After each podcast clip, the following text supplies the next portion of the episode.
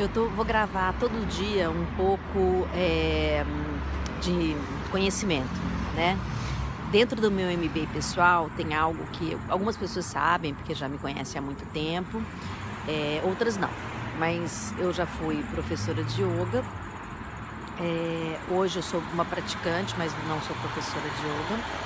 É, a prática que eu assumi na minha vida é uma, praca, uma prática yogini ou yogin, né? Depende é, de como você vai pronunciar.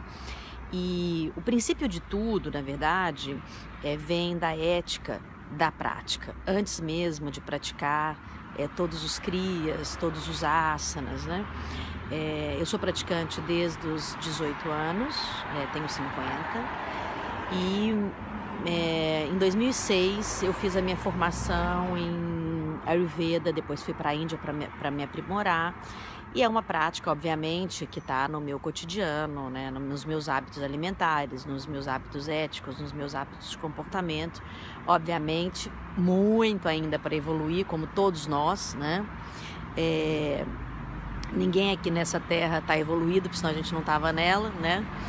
É, mas eu vou passar para vocês aqui né, no meu MBA pessoal o que seria é, esse ponto de vista ético do yoga e uma, um dinacharya, que é hábitos é, matutinos né, para acordar que te fazem ficar mais forte. Por que, que eu quero falar sobre isso?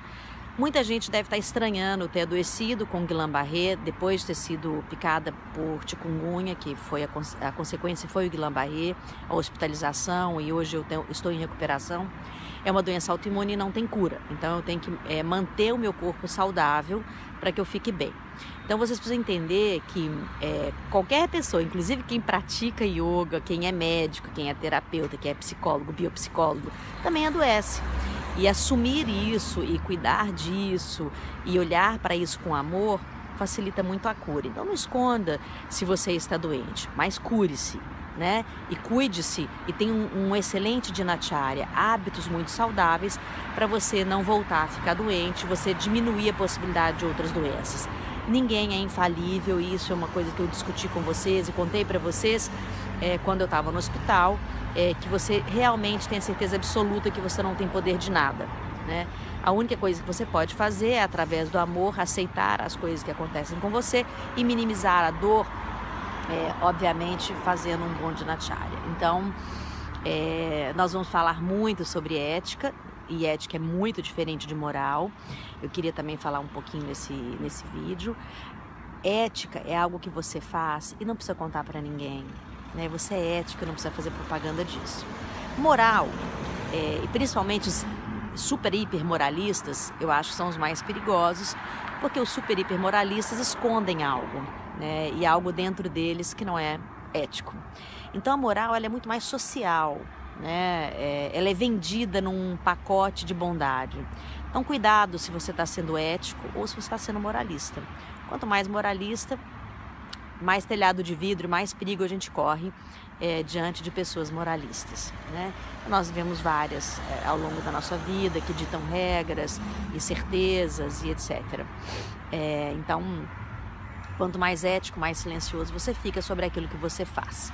E as pessoas aceitam e observam simplesmente porque você de fato é ético e não moral. É, eu vou encerrar isso por aqui com o início de uma história que nós vamos discutir. São 10 é, pontos éticos do yoga. Antes da gente fazer asanas, antes da gente fazer qualquer coisa, a gente deve dormir tranquilo, com a consciência tranquila. No próximo vídeo, então, eu vou falar sobre o primeiro é, ato ético é, no yoga, que é a rinsa, não violência. Um beijo.